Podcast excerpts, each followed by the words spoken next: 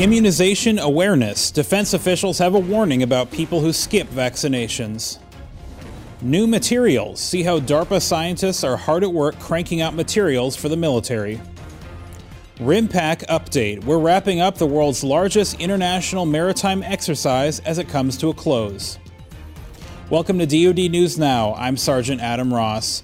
August is National Immunization Awareness Month. Defense Department officials are pushing the message that immunizations are vital to the force. Army Colonel Dr. Margaret Yacovone, who heads the military vaccine agency Vaccine Healthcare Centers Network, said while many diseases have been eradicated from the United States, some have reappeared due to complacency.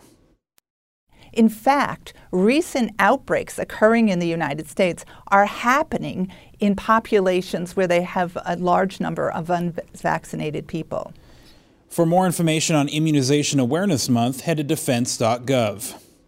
Military platforms such as ships, aircraft, and ground vehicles rely on advanced materials to make them better, and there is a program at DARPA that is creating new materials to address this need. Jessica Tozer, content manager for Armed with Science, joins us live from the newsroom to explain. Jessica? Thanks, Adam. Now, you're right. Military vehicles rely on a lot of different new and advanced materials in order to help with their aircraft and machinery. The problem is, the process for creating these materials can take about a decade at this point. Thankfully, DARPA has a solution for this kind of problem. They are developing something called the Materials Developments and Platforms Solution, which is designed to focus on the rapid development of materials with specific platform capabilities.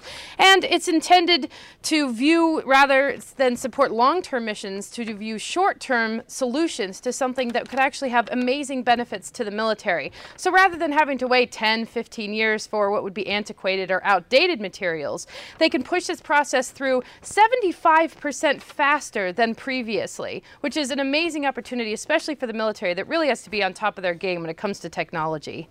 Back to you. Thank you, Jessica.